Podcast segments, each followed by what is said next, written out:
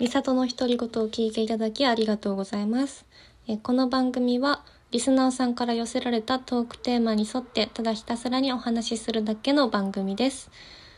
はい、えー、今回はですね、リスナーさんから寄せられたお便りではないんですけど、あの、先日、新エヴァンゲリオン劇場版の2回目を見てきました。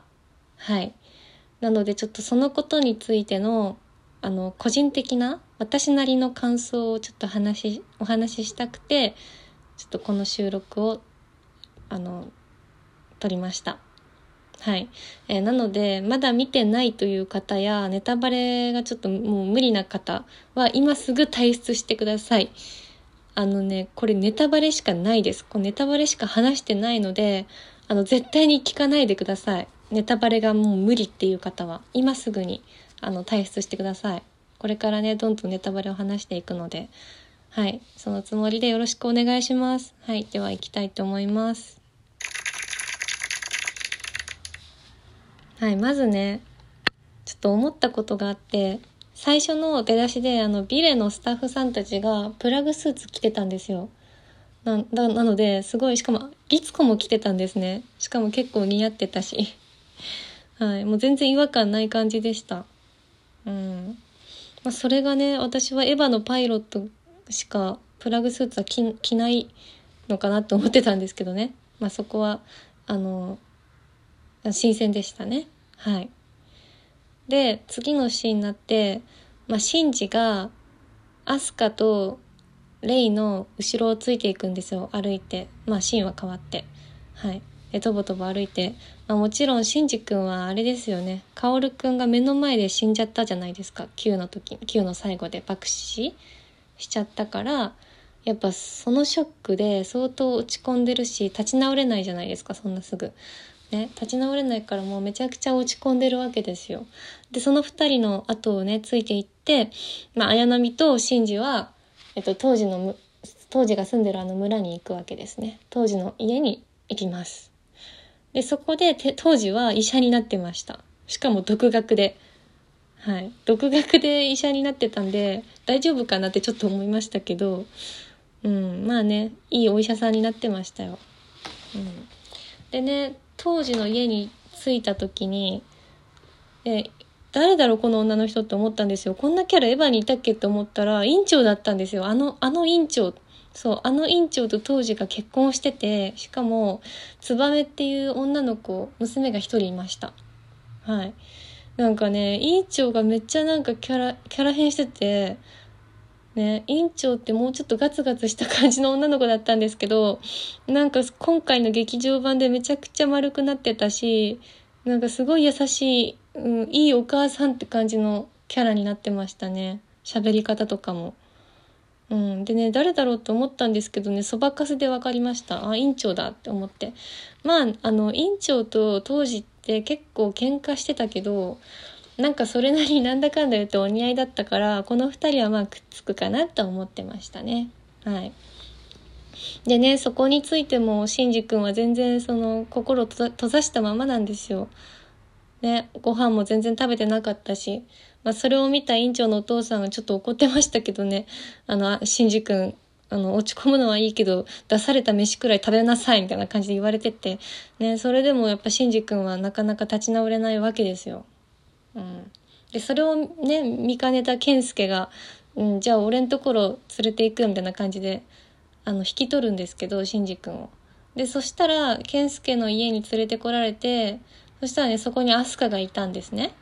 はい。で、そのアスカが首につけてたチョーカーかな、あれ。そう、チョーカーを見て、シンジは、あの、カオルくんが死んだ時のことを思い出して、吐いちゃいます、その場で。うえって。そう、うえって吐いちゃうんですよ。あの時のね、瞬間がこう脳裏よぎって思い出して。で、まあ、アスカはそれを見てね、どんだけあんたメンタル弱いねん、みたいな感じでこう、弱いんや、みたいな感じでこう言うんですよ。そう、イライラずっとしてるんですよ、アスカは。そんな、あの、陰キャぶりを見て、シンジ君の。いい加減なんか落ち込んで、なん落ち込むのやめてくんない？こっちも辛いんだけど、みたいな感じね、無理やりね、あの、あれを食べさせるんですよ。レーション？そう、レーションをね、無理やり食べさせるんですけど、もうそれでね、シンジ君は家出しちゃいます。もう、もうどこにも自分の居場所はないみたいな感じでね、ちょっともう家出しちゃいますね、勢いで。うん。で、それで、あのあ、そうそう、大事なこと言うの忘れてました。その前に、綾波が田植えしてたんですよ。村で。そこがなんかめっちゃ可愛くて、綾波、私、アスカ推しなんですけど、なんか綾波も可愛いなって思いました、そこで。田植えしてる綾波がしかもあのプラグスーツ着たまま田植えしてると思って。てか、綾波村について一回も着替えてなくて、ずっとプラグスーツなんですよ。そこもなんか綾波らしいっちゃ綾波らしいな、みたいな。まああれ綾波じゃないんですけどね。綾波の形をしたあの別の個体なんですけど、あの、なんかそこがすごい可愛かったですね。しかもなんかその村の人たちと接していく中で、なんかおはようとか、ありがとうとかさよならとかそういう言葉を覚えていくんですよ。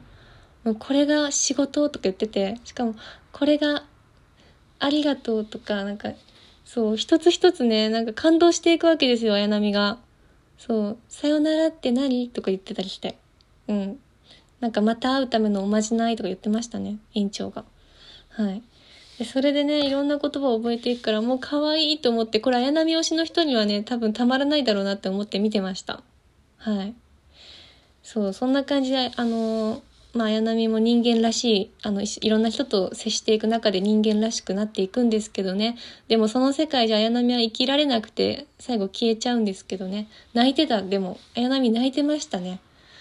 もうそこもちょっとね、私もうるってきました。はい。でね、あの、まあ話は戻るんですけど、まあ、シンジ君はまだ家出中です、その時。家出しててね、あの、まあ様子見に来るんですよ、綾波が。ちょっと心配になってシンジのことがね。で、それで、あの、いつもシンジ君が持ってたカセットテープかな？あれを持ってくるんですね。もうそれもね、あの、持ってきてもね、シンジ君は全然心をね、開かないんですよ。ね、レーションも持ってきてあげてましたよ、綾波。まあ、それはね、アスカに頼まれて持ってきてたけど、はい。でね、それでね、まあ、通い、何、何日も何日もその、シンジ君のところに行くわけですよ、綾波が。そしたら、シンジ君がついに心を開いて、なんかね、一言、そう、な、なんで、なんか構わないでよ、みたいな感じで言うんですよ、僕に。なんで僕に構うんだよ、みたいな感じで言うんですけど、綾波がもう純粋に、え、それは、あの、あなたのことが、みたいな感じで言うんですよ。もうみんな好きだから、みたいな、こう、シンジのことがあって。でそ、そんな感じのことかななんか、なんか忘れたんですけど、そんな感じのこと言ってたんですよ。そしたら、シンジ君が、なんか泣いてて、めっちゃ、なんでみんなこんなに優しいんだよ、みたいな感じで言ってるんですよ。そ、その後からやっと家出が終わって、家出終了ね、シンジ君の家出は終了して、戻ってくるんですね。ちょっと思いました。え、早くないみたいな。私的には、あれ、こんなことでも、まあ、こんなことでって言ったらあれだけど、いや、めちゃくちゃなんか、あんな、うん、めちゃ、今噛んだけど、めちゃなんかこう、陰キャな感じで序盤ずっと始まってたけど、めちゃくちゃなんかこう、立ち直るの早って思いましたね。その一言で立ち直っちゃうんだ、みたいな感じで、うん、見てたんですけど、はい。でね、まあ、戻ってくるわけですよ。すっきりして、泣くだけ泣いて。ね、アスカが言ってましたよ。泣くだけ泣くだけ泣いてもうすっきりしたみたいな感じで。だったらもうケンケンの手伝いしてよみたいな感じで言ってましたね。で、それでね、シンジ君がね、皿洗いしてたんですよ。可愛かった。なんかシンジ君が皿洗いしてるの可愛かった。家庭的だなって思いました、この子ほんと。はい。いや、だって結構シンジ君って女子力高くないですか？歯の時お弁当作ってたし、料理もね、そこそこできるし、なんかすごい家庭的な男の子だなって思いました。はい。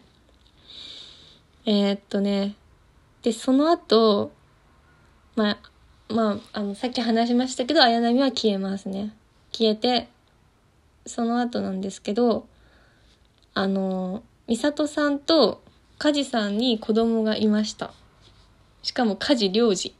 いや、梶さんと全く名前同じっていうね。ちょっと驚きましたね。かなり驚きました。直系ですよ。直系の、ね、あの、子供に自分の息子に同じ名前っていう。はい。しかも、梶さんはニアサー止めたことで死んでましたし、あの、ね、な、なんでこう、梶さんがニアサー止めた理由だけはちょっと2回見に行ってもわかんなかったんですよ。そこは最大の謎です。はい。いや、そこを描いてほしかったな。個人的にはそのニアサーをどうやって止めたのか。カジさんって普通の人間じゃないですか。何も別に特別なそういうね、能力があるわけでもないから、で、エヴァパイロットの誰かが止めたならま、まだわかるんですけど、え、カジさんどうやって止めたの？ニアサードインパクトって思って。え、そこちょっとまだ、うん、気になってます。てかもう終わっちゃったんだけど、うん、どうやって止めたのかが気になりますね。はい。